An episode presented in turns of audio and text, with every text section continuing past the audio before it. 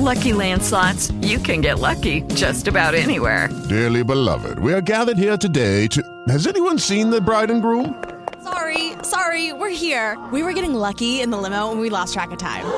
No, Lucky Land Casino, with cash prizes that add up quicker than a guest registry. In that case, I pronounce you lucky. Play for free at LuckyLandSlots.com. Daily bonuses are waiting. No purchase necessary. Void where prohibited by law. 18 plus. Terms and conditions apply. See website for details. Hello, this is the Soul Anchor Podcast, and I'm your host, Vidal Moreno. In the Soul Anchor Podcast, we seek to anchor our faith in the truths of the Bible while we sail across the sea seeking adventures where they can be found. As we have moved through our adventure this past year, I hope you can appreciate all the connection points that have brought us from the resurrection of Christ to this moment in human history. There have been many turning points as Mark Noll describes in his book by the same name. There have also been important men and women around which those turning points revolved. In every great story, there are villains and there are heroes. It is easy to focus on the heroes. They are the people we want to be like. The villains, on the other hand, are a little hard to take. For the past few hundred years, there really have not been any villains per se like there were when the church was young and under a lot of persecution from secular sources the conflict waged between people in the last 1500 years have been waged by people claiming to be followers of Christ. Now, whether they really are committed disciples of Christ is not for us to say. Some of their actions spoke louder than their words. But in the late 18th and the early 19th centuries, things began to change a purely secular mindset began to emerge that would challenge the Christian worldview that had dominated the past 1500 years. Men whose mindsets were diametrically opposed to Christianity began to write and speak and find sanctuaries in academia. These men will influence our lives today almost as much as the men who would dig their heels in the sand and stand against them in defense of the cross of Christ. To understand our times, we must understand these men and what they taught. So, the next two podcasts will be committed to better understanding the minds that changed the Western world. This week, we will focus on the humanists that wrote and taught about a world absent of Christianity. Next week, we will focus on the liberal theologians who, although claiming to be Christians, used the worldview of these secular humanists to attack Christian orthodoxy, an attack that continues today in the halls of the great seminaries of the Western world. First up, Charles Darwin. Charles Robert Darwin was a British naturalist and biologist known for his theory of evolution and his understanding of the process of natural selection. In October of 1825, at the age of 16, Darwin enrolled at the University of Edinburgh along with his brother Erasmus. Darwin grew up Unitarian, but attended an Anglican school. By the way, we will talk about Unitarians next podcast. Suffice it to say, he was not brought up in Orthodox Christianity. With the aim of becoming a clergyman, he went to the University of Cambridge, which included studies of Anglican theology. While at Cambridge, he took great interest in natural history and became filled with zeal for science. This science was based on the natural theology of William Paley, who taught that all creation had the fingerprint of a divine designer and that adaptations that we see in living organisms were evidence of God acting through laws of nature. After Darwin graduated from Cambridge, his botany professor recommended him for a naturalist position aboard the HMS Beagle. Charles embarked on a five year voyage around the world, during which time his studies of various plants and animals led him to formulate his theories. On the voyage of the Beagle, he tried to retain his Christian training and looked for quote unquote centers of creation to explain distribution. But towards the end of the voyage, Darwin began to doubt that species were fixed. You see, he had been taught that God had created every specific species. He could not reconcile this with what he was learning through his observations. By this time, he was becoming critical of the Bible as history and wondered why all religions should not be equally valid. Following his return in October of 1836, he developed his novel ideas of geology while speculating about how one species can become another species.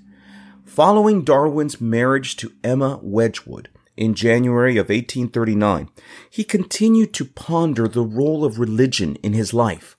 Emma and her family were committed Unitarians, and so Charles could not escape entirely into his world of science. Observing a world full of violence and evil, Darwin struggled to believe that a good God would be responsible for condoning of such things. To Darwin, natural selection removed the need for design and he could not see the work of an omnipotent deity in all the pain and suffering that he witnessed in the natural world. Darwin came to think of religion as a tribal survival strategy. Darwin still believed that God was the ultimate lawgiver and later recollected that at the time he was convinced of the existence of God as a first cause and deserved to be called a theist. But even this view fluctuated, and he continued to explore his doubts without forming fixed opinions on certain religious matters. Darwin continued to play a leading part in the parish work of the local church, but from around 1849 he stopped attending church with his family. Though reticent about his religious views, in 1879, he responded that he had never been an atheist in the sense of denying the existence of a God, and that generally, quote, an agnostic would be more correct description of my state of mind, unquote. He went as far as saying that, quote, science has nothing to do with Christ, except insofar as the habit of scientific research makes a man cautious in admitting evidence. For myself, I do not believe that there has ever been any revelation. As for a future life, every man must judge for himself between conflicting, vague probabilities. Unquote. In 1859, he published his landmark book on the origin of species. Darwin's theory of evolution and the process of natural selection later became known as Darwinism. Social Darwinism is a collection of ideas that emerged in the late 1800s that adopted Darwin's theory of evolution to explain social and economic issues. Darwin himself rarely commented on any connections between his theories and human society. But while attempting to explain his ideas to the public, Darwin borrowed widely understood concepts such as survival of the fittest from sociologist Herbert Spencer. Over time, as the Industrial Revolution and the laissez-faire capitalism swept across the world, social Darwinism has been used as a justification for imperialism, labor abuses, poverty, racism, eugenics, and social inequality. Following a lifetime of devout research, Charles Darwin died at his family home, Down House, in London in April 19, 1882. He was buried at Westminster Abbey. Darwin may not have wanted to apply his theory to anthropology, but that did not prevent those that came after him from doing just that. Have you heard of Edward Tylor? Probably not, but his influence on the Western world is undeniable. Let me tell you a little bit about him. Tylor was born in 1832 in London and was the son of a family of wealthy Quakers. He was educated at a prestigious school and attended college, but due to the death of his parents during his early adulthood, he never gained a university degree. After his parents died, he prepared to help manage the family business, but had to set this plan aside when he developed symptoms consistent with the onset of tuberculosis at age 23. Following advice to spend time in warmer climates, Tylor left England in 1855 and moved to Mexico. The experience proved to be life changing, sparking his lifelong interest in studying unfamiliar cultures. During his travels, Tylor met Henry Christy, a fellow Quaker, ethnologist, and archaeologist. Tylor's association with Christy greatly stimulated his awakening interest in anthropology and helped broaden his inquiries to include prehistoric studies. Tylor's first publication was a result of his 1856 trip to Mexico with Christy. His notes on the beliefs and practices of the people he encountered were the basis of this work published in 1861 after his return to England.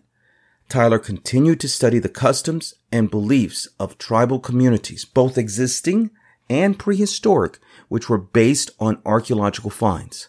He published his second work, Researches into the Early History of Mankind and the Development of Civilization in 1865. Following this came his most influential work, Primitive Culture, in 1871. In the book, Tylor explained his conclusion that our ancestors imagined that they had supernatural souls as they pondered their two basic problems. Number one, their physical lives, which revolved around sleep, ecstasy, illness, and death. And number two, the dreams and visions that they experienced.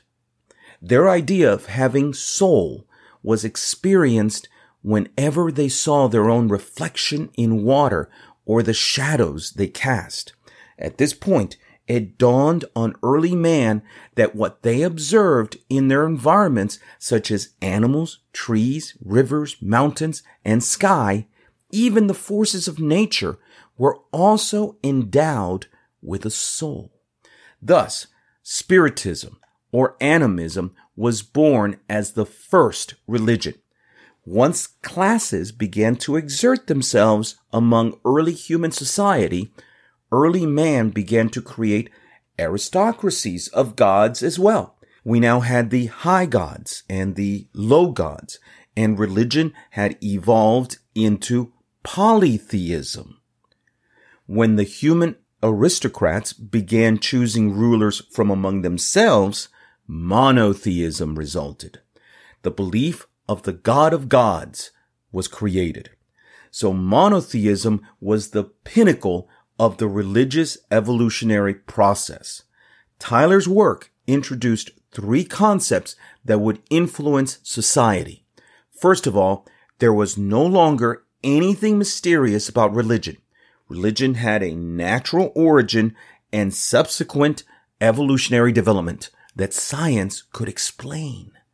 Secondly, since monotheism marked the final stage in religion's evolution, religion had now reached the end of a dead end street.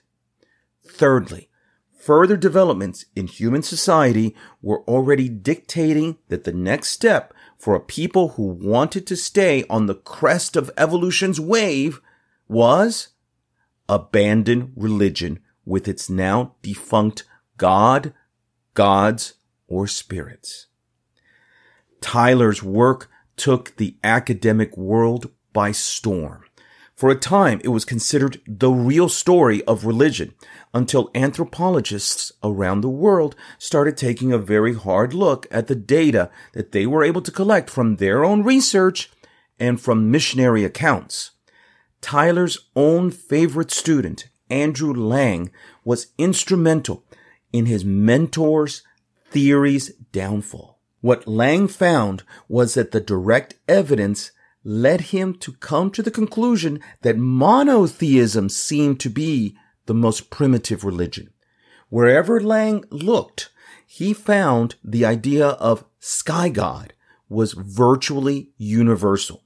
Lang's work was met with almost universal silence. In the early years, he was simply ignored. But as a new generation of anthropologists emerged who were not as enthralled with Tylor, Lang's work began to be acknowledged. By the early 20th century, Tylor's theory was no longer believed to be true. But here was the problem. No one told the political theorists and the theologians who desired to apply Darwin's theories to the humanities. After the Berlin Wall fell and academics on both sides of the walls began to mingle freely, Western anthropologists were shocked to find out that Soviet anthropologists had never heard of Andrew Lang. They were still teaching Tylor's ideas in Soviet universities. Which brings us to Karl Marx, who will take Tylor's theory to the next stage. So, at this time, when Tylor's work was being hailed in academia, Karl Marx began exploring socio-political theories at his university. He became a journalist, and his socialist writings would get him expelled from Germany and France. In 1848, he published the Communist Manifesto with Friedrich Engels and was exiled in London, where he wrote the first volume of Das Kapital and lived the remainder of his life. Karl Marx was one of nine children born to Heinrich and Henrietta Marx in Trier, Prussia, which is a part of modern day Germany. His father was a successful lawyer who revered Kant and Voltaire and was a passionate activist for Prussian reform. Although both parents were Jewish and had rabbinical ancestry, Karl's father converted to Christianity in 1816 at the age of 35. This was likely a professional concession in response to an 1815 law banning Jews from high society. He was baptized a Lutheran rather than a Catholic, which was the predominant faith in Trier because he, quote, equated Protestantism with intellectual freedom, unquote. When he was six, Karl was baptized, along with the other children. In 1835, Marx began studying in the University of Berlin. There he studied law and philosophy and was introduced to the philosophy of G.W.F. Hegel, who had been a professor at Berlin until his death in 1831. Marx was not initially enamored with Hegel, but soon became involved with the young Hegelians, a radical group of students, including Bruno Bauer and Ludwig Feuerbach, who criticized the political and religious establishments of the day. In 1836, he was becoming more politically zealous. He received his doctorate from the University of Jena in 1841 but his radical politics prevented him from finding a teaching position. He began to work as a journalist, and in 1842 he became the editor of a liberal newspaper in Cologne. Just one year later, the government ordered the newspapers shut down. Paris was the political heart of Europe in 1843. There, Marx met Friedrich Engels, who would become his collaborator and lifelong friend. The result of Marx and Engels' first collaboration was published in 1845 as The Holy Family. Later that year, Marx moved to Belgium after being expelled from France while writing for another radical newspaper, which had strong ties to an organization that would later become the Communist League. In Brussels, Marx was introduced to socialism by Moses Hess, and finally, broke off from the philosophy of the young Hegelians completely. At the beginning of 1846, Marx founded a communist correspondence committee in an attempt to link socialists from around Europe. Inspired by his ideas, socialists in England held a conference and formed the Communist League. And in 1847, at the Central Committee meeting in London, the organization asked Marx and Engels to write the Manifesto of the Communist Party. The Communist Manifesto, as this work is commonly known, was published in 1848, and shortly after, in 1849, Marx was expelled from Belgium. He went to France, anticipating a socialist revolution, but was deported from there as well. Prussia refused to renaturalize him, so Marx moved to London. Although Britain denied him citizenship, he remained in London until his death. In London, he continued to work as a journalist, including a 10 year stint as a correspondent for the New York Daily Tribune from 1852 to 1862. But he never earned a living wage and was largely supported by Engels. Marx became increasingly focused on capitalism and economic theory, and in 1867 he published the first volume of Das Kapital. The rest of his life was spent writing and revising manuscripts for additional volumes, which he did not complete. The remaining two volumes were assembled and published posthumously by Engels. Marx died of pleurisy in London on March 14, 1883. Both Marx and Engels, based on Tylor's work, felt that religion had to be suppressed and, if possible, annihilated from the earth. Lenin, who took their work to Russia, realized that religious people were his greatest threat and had this to say about religion. Our party program is in its entirety built upon a scientific, hence materialistic worldview. Our program contains the unveiling of the historical and scientific explanation of the origin of religious mystery. Thus, our program necessarily contains the propaganda of atheism. By the time Marx and Engels died, Tylor's work had not yet been debunked, but Lenin could not use the same excuse. Lenin chose to base the Russian communism on Tylor's work. But guess what? When the Iron Curtain came down 80 years later, the Christian church was alive and well. What Lenin could not or would not take into consideration was the remarkable ability of Christian people to maintain and even disseminate their faith in spite of the worst that the communists could do. Finally, Friedrich Wilhelm Nietzsche was born on October 15, 1844 in Prussia. His father, Karl Ludwig Nietzsche, was a Lutheran preacher he died when Nietzsche was four years old. Nietzsche and his younger sister Elizabeth were raised by their mother. Nietzsche attended a private preparatory school and then received a classical education at a prestigious Prussian school. After graduating in 1864, he attended the University of Leipzig, where he studied philology, which is a combination of literature, linguistics, and history. In 1869, Nietzsche took a position as professor of classical philology at the University of Basel in Switzerland. Suffering from a nervous disorder, he resigned from his post at Basel in 1879. For most of the following decade, Nietzsche lived in seclusion, moving from Switzerland to France to Italy. As fate would have it, this was also a highly productive period for him as a thinker and a writer. In the 1880s, Nietzsche developed the central point of his philosophy. One of these was his famous statement that God is dead, a rejection of Christianity as a meaningful force in a contemporary life.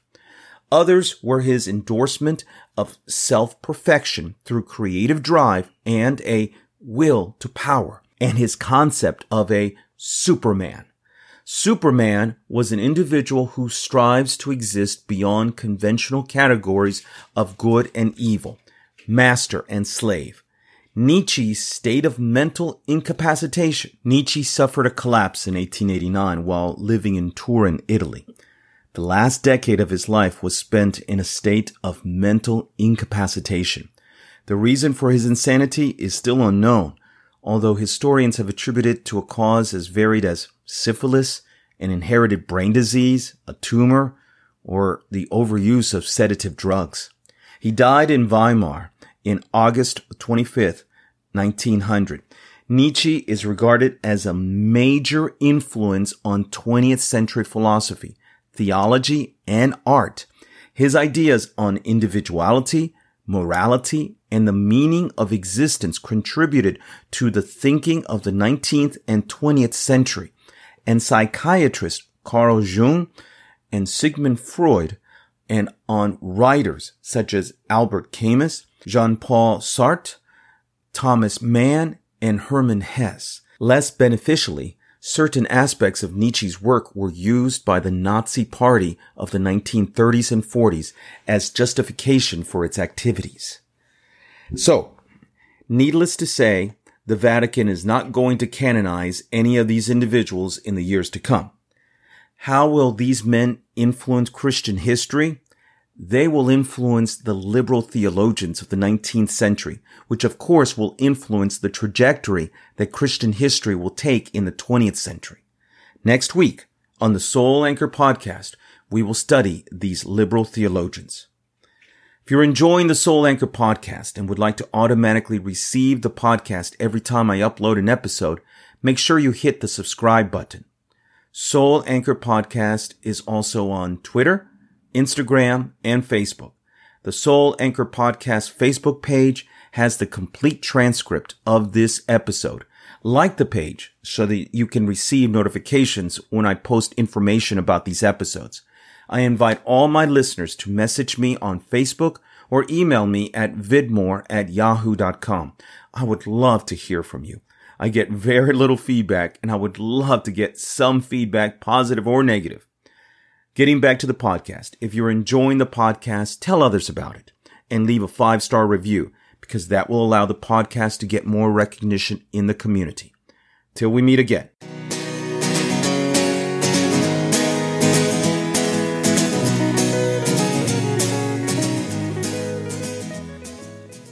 Hello, it is Ryan, and I was on a flight the other day playing one of my favorite social spin slot games on chumbacasino.com. I looked over the person sitting next to me, and you know what they were doing? They were also playing Chumba Casino. Coincidence? I think not. Everybody's loving having fun with it. Chumba Casino is home to hundreds of casino style games that you can play for free anytime, anywhere, even at 30,000 feet. So sign up now at chumbacasino.com to claim your free welcome bonus. That's chumbacasino.com and live the Chumba life. No purchase necessary. Group. Void prohibited by law. See terms and conditions. 18 plus.